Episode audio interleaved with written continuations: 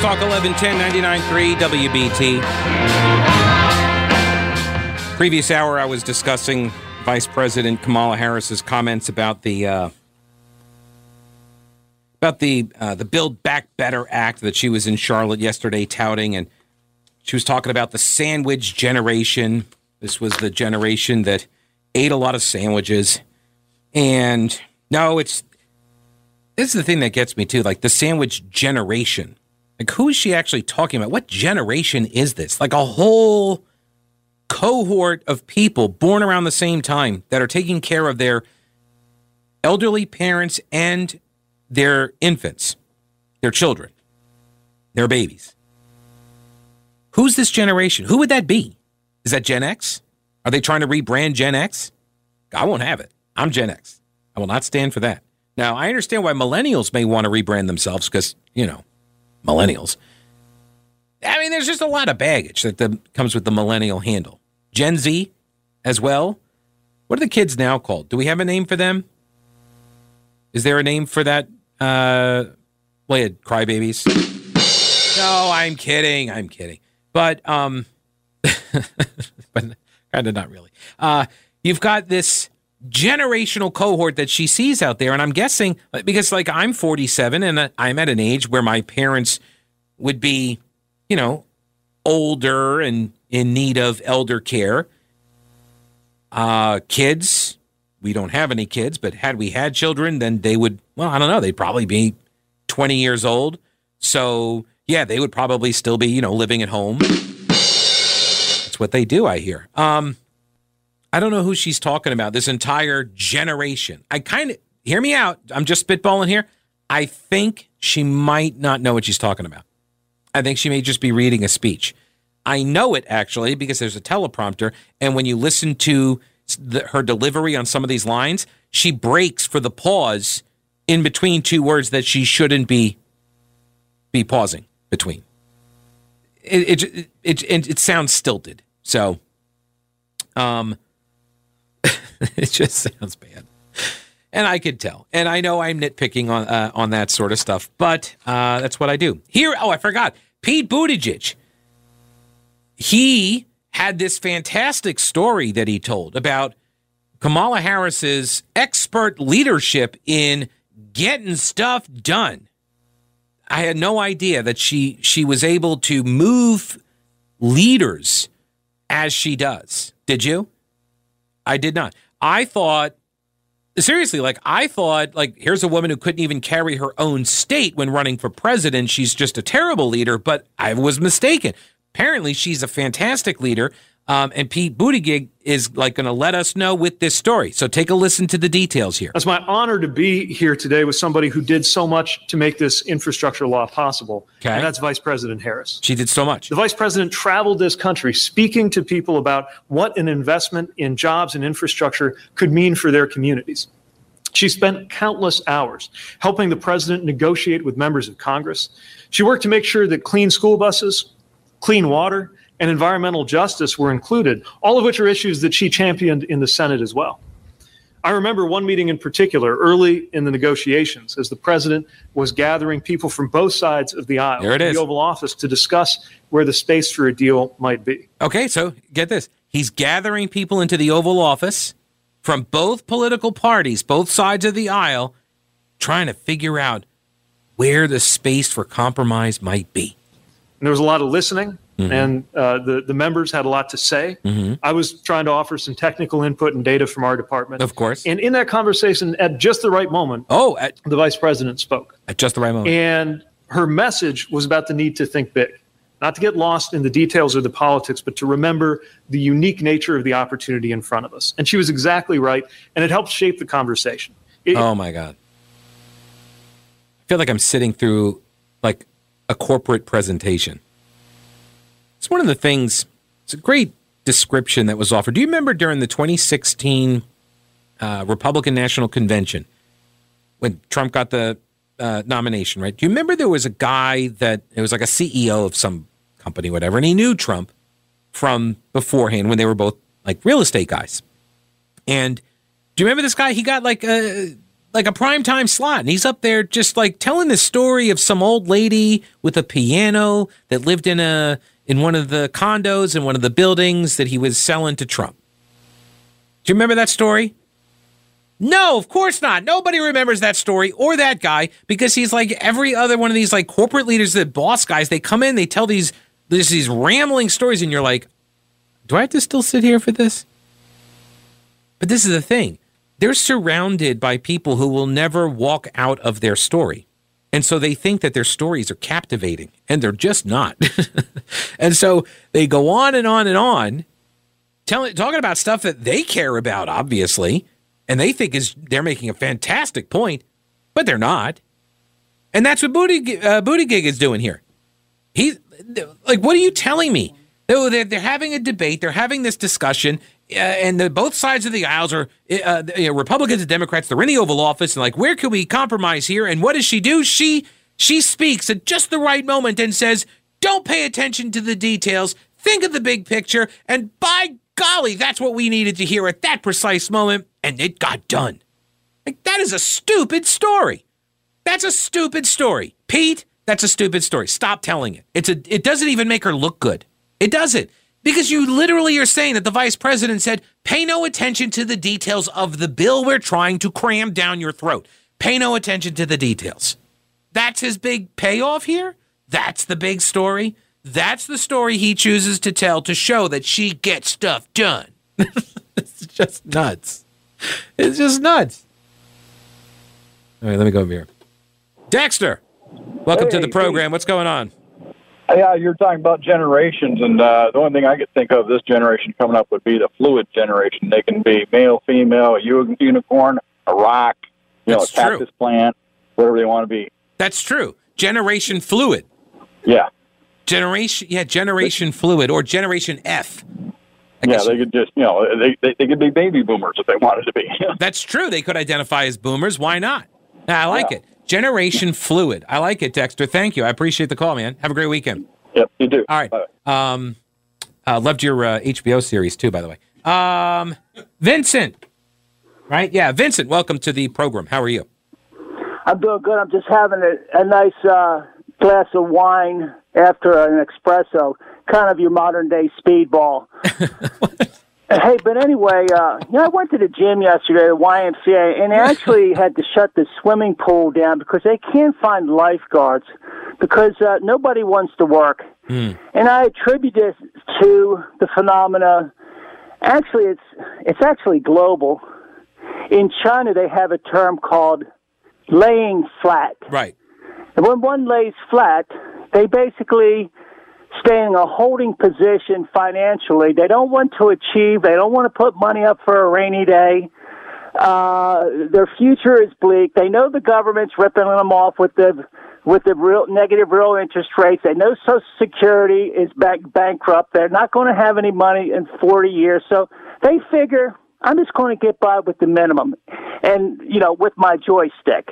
It robs. So well, it, it robs the um, it it robs you of initiative and gumption, right? It, it's right. sort of the same. So it's sort of the same deal that happens. This is one, of my biggest beefs, for example, with the um, the pay structure for teachers, which is. Uh, I want to pay great teachers a lot more money than they make right now, but I refuse to pay the bad ones the same amount of money. Because what happens there then is that the bad ones, they look and say, "Well, I can keep being bad, and I'll uh, and I'll make the same amount uh, of money." But the good ones will see the same thing. And at some point, they get demotivated. And now they're going to start they're going to start slacking off and they're going to start uh, mirroring the behavior of the bad ones. And then everyone is worse off. And so that's why I'm I am pro star system. I am pro merit based pay. I appreciate the call, Vincent. No, it's an interesting thing. The laying flat um, uh, uh, I don't know what you would call it over there. It's not a syndrome, but it's phenomenon.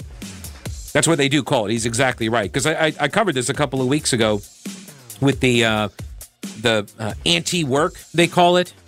Yeah, or as I used to call it, laziness. I can't tell you the number of families and individuals I have met with around our country who are in what we call the sandwich generation. Individuals who are raising their young children while they are also giving care to their elder relatives. And what that means in terms of how they must divide up the responsibilities of their day, requiring two different sets of skills probably with the exception of food preparation. Two sets of skills that are required so, to balance those obligations. I, you can tell, like, like she sounds almost horrified. Oh my God, they're taking care of children and an older family member. This is unacceptable. Got a tweet here from Justin. He says, Pete, if your goal is to replace family with community and state, then this is exactly what you would expect. They do not value family over self. It does kind of feel like that, right? Yeah. Also, I got a, uh, an email from um, Dwight who says sandwich demographic would make more sense than the sandwich generation.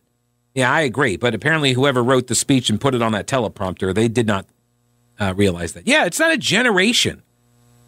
It's not a generation. As I said earlier, human beings have existed this way and have cared for their elderly and their young uh, for literally the beginning of humankind. Like that has been the norm all over the world for the entire human race for most, if not all. It still is the norm around the world. So, like, that's how detached she is from this experience that she meets people and she's like, you're caring for a child and an adult?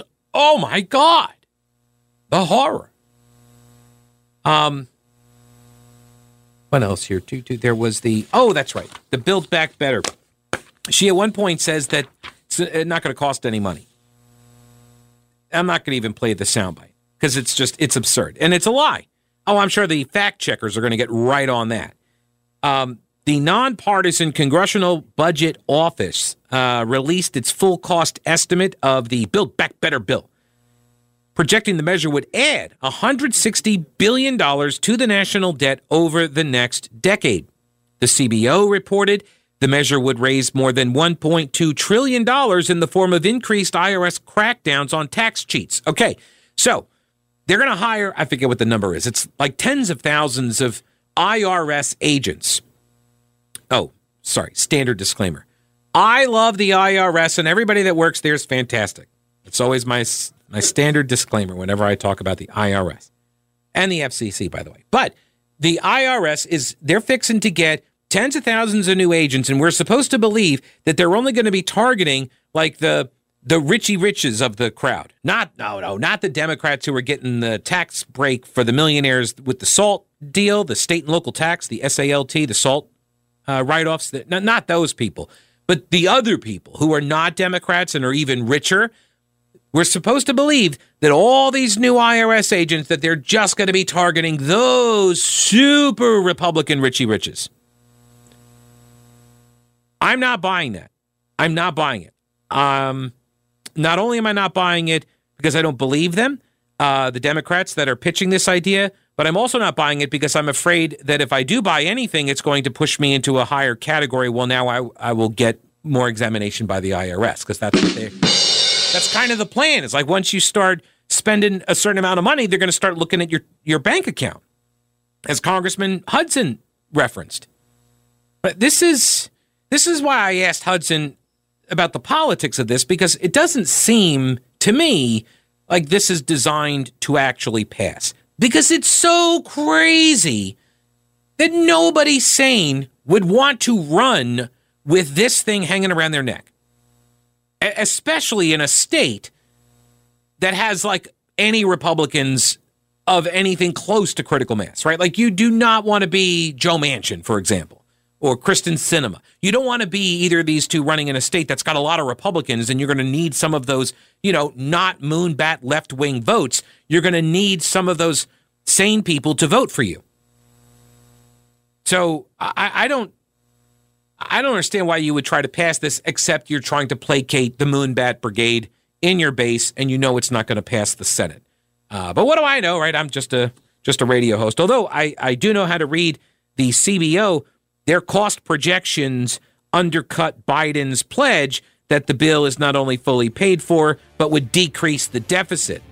Because according to the MMT morons, debt doesn't matter, deficits don't matter. You can spend us into oblivion and none of it matters. One of the best music videos of all time.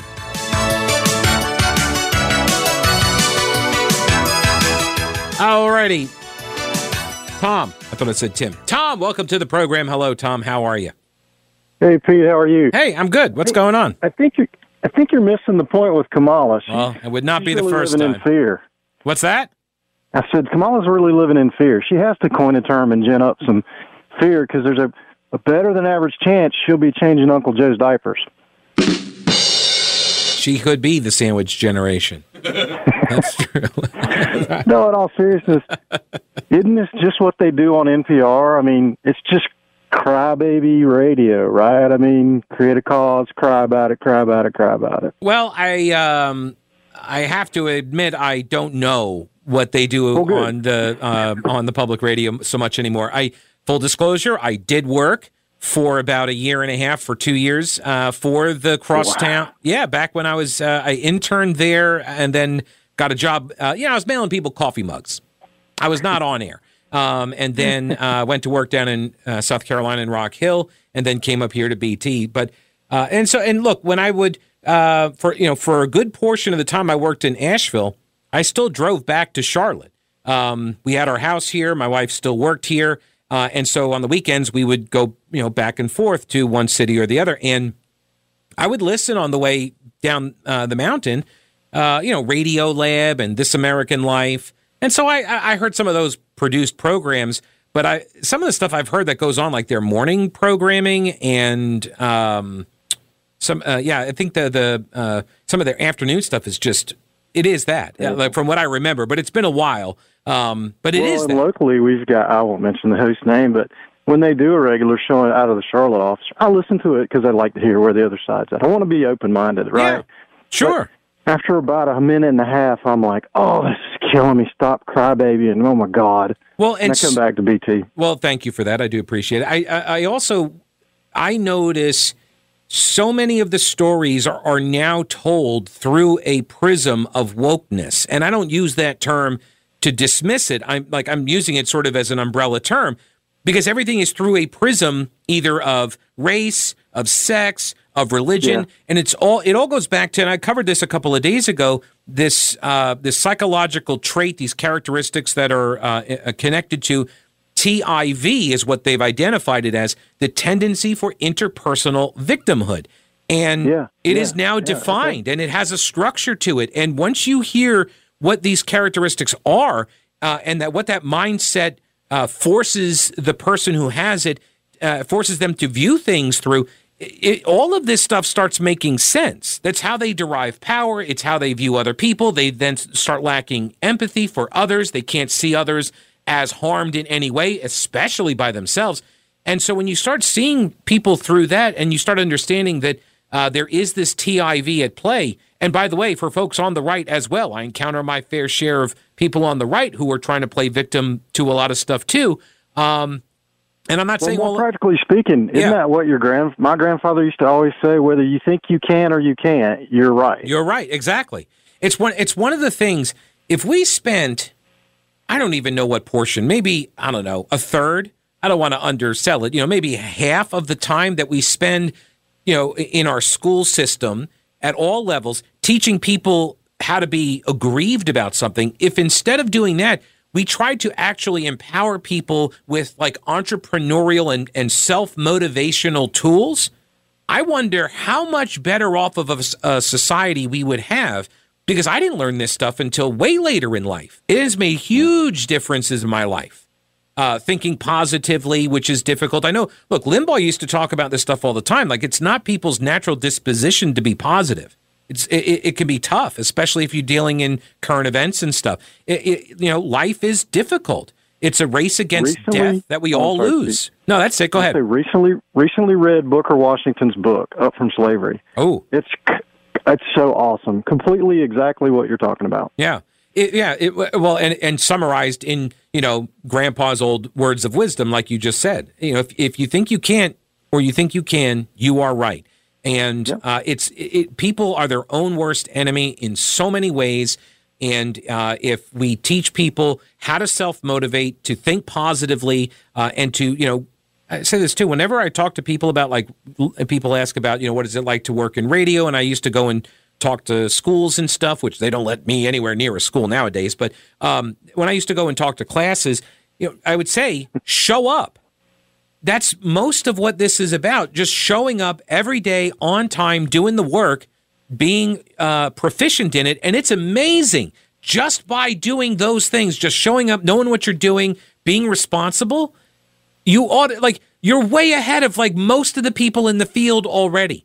And uh, that is that is applicable across the board in all industries all jobs. Just show up do a proficient job uh, take on the extra homework if you can right take on the extra duties and if you do these things you're going to be wildly successful and people don't believe it it, it it's i don't understand why we are not in, impressing that upon our kids um, but again, I'm just a radio host, not a professional educator, so I'm probably not qualified to offer this kind of advice. Good to have you back in Charlotte, Pete. well, thanks, Tom. Good to talk with you, sir. Appreciate the call. Uh, that's great advice. It is, and and, and it's the same thing. Like for years, I talked with the uh, uh, lieutenant governor, former lieutenant governor of North Carolina, Dan Forest. and one of the big things that he pushed for was financial literacy to be back in the schools, if it ever was. Like, like I had an accounting class back in high school. I don't remember anything about it, but I do remember that they showed us these, you know, fake checks and they taught us how to fill out a check, which I don't know if you need to do that nowadays. But more than that, but like budgeting. How do you do a budget? I mean, I was I was out of college. I had started working here at BT in Charlotte when I first put together a budget. And I had to get debt free. That's the other thing too, like getting debt free. That's freedom, folks. Getting debt free is freedom. When you don't owe somebody enough money where you have to go to work in order to pay them back or else you're, you know, everything collapses around you, right? Or you're going to be out on the street and all that. When you have money in the bank, and here's uh, here's what I did. This is a very simple thing. Anybody can do it. It's real quick. I would take uh, every two weeks. I would sit down and I would do my bills. I would write checks out for all the bills that I owed. This was obviously before the days of auto draft and all that stuff. But I would write checks out and I would set them up so everything would be paid out every two weeks. And then I would take cash in my pocket from the ATM and then I would write zero in my checkbook. Even though I still had, you know, 12, 13, 14 dollars left. Whatever it was, I would just say zero. And after about a year of that, and people are like, oh my gosh, a year. Yeah, after about a year of doing that, I had about somewhere in the neighborhood of $1,000 saved. And then you pay off an entire credit card because they'll take your, uh, they'll take a, a lump sum payment to, to wipe the debt away. News Talk 1110 99.3 WBT. Right, so I thought I had heard the stupidest sound bites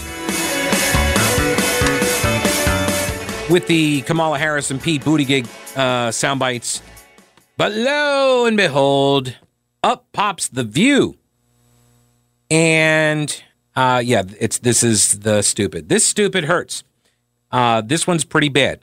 They are discussing the oral arguments that were made in the Dobbs case at the U.S. Supreme Court earlier this week. Now, they did not do like what I did, which was to play audio clips of the actual lawyers making the legal arguments so you, the listener, could hear what your Supreme Court is hearing, right? You can listen to them in action. They didn't do that. No, no, no, no. They're going to talk to their audience about how terrible Republican men are. Which, well, I'll just play it because there is so much dumb. There's so much dumb in this soundbite. It might take me a while to peel away the onion. Take a listen here. for it. And now I am fearful about Roe v. You know, if you if you think if you watch America, which I like to watch America, and I watch television a lot. Okay, let me just stop for a second right there. That's Joy Behar. If you watch America, and I like to watch America, I watch TV a lot. All right, first red flag. That's not America. All right. That's not America. What are you talking about? You're afraid of most of the people in America. You would not be caught dead in most of America around the people who populate most of America. It's not on your television. What you're seeing on your TV is Hollywood's warped idea of what America is. And that is filtered through the leftist prism of fear, but also who you think are heroes and who are the villains, right? So that is, I mean, you want to talk about a fish not knowing it's wet. Joy Behar, right there. So, th- so this is from what from where she is drawing her opinion. Okay, is television. so that's the first problem. Let's listen. It's a very interesting schism that goes on here because, on the one hand, sex sells everywhere. I mean, you can't see an aspirin commercial without somebody having sex. Mm-hmm. You- okay. I've not seen these sex aspirin commercials, uh, but I don't watch a lot of commercials on TV. I don't watch a lot of TV uh, just in general, but uh, I'm not aware of the sex aspirin or aspirin sex. But honestly, like it, that would that would make sense it would make sense, right? To sell aspirin with sex. Yeah, I mean, obviously, like, oh, you have a headache. Okay, well, here's some aspirin. Like, that's what I mean. It's just like that's a that's marketing brilliance right there. I don't. Okay, so I've not seen these ads. I think it would be a great idea if they did. Maybe she's a marketing genius. Whatever. Point is now that she said she's going to make this argument. She's starting right now she's going to make this argument that sex sells everything and they use sex to sell everything. Interesting. Who might the they be? Keep this in mind as you hear this rant she's about to go off on. Who is the they that she's describing? You cannot turn on any program, especially on Except streaming, where people are having there's, there's soft porn everywhere now. Right. They encourage all of that. It sells everything. Sex sells. Yeah. And yet when it comes to the reality of pregnancy, hmm. this particular group of people on the right in this country and these religious zealots do not understand the reality of what happens when you have sex. It's- okay. I don't know if you've met any religious people on the right, I think they're pretty clear on what happens when you have the sex. There's like they tend to have a they tend to have a lot of kids. Did you notice have you noticed this thing that happens on the, Okay. First of all, second of all, you hear what she just did there?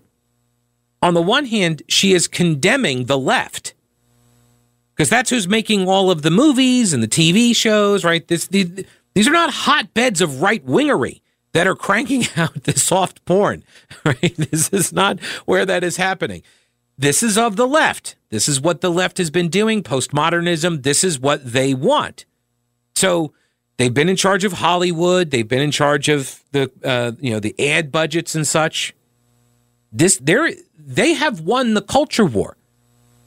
So she's condemning that and then turns around and says that the negative consequence, which is interesting also, that she feels that having the child is the negative consequence, but that that is the negative consequence of of what this promotion of sex. Well, who's doing that? And why are they promoting? So you're telling me that the leftists who control all of the promoting of the sex that somehow or another what that they're convincing the right to have all the sex and then the right is like, yo, but we don't want to have abortions. And we don't want anybody to have abortions. So the left is mad that the right doesn't want the left to have to live with the consequences of the bad decisions. Is that what I'm hearing her say? No, she's not making that argument. She seems to think that the right is in charge of the ads, of the promotion of all the sex, which is weird.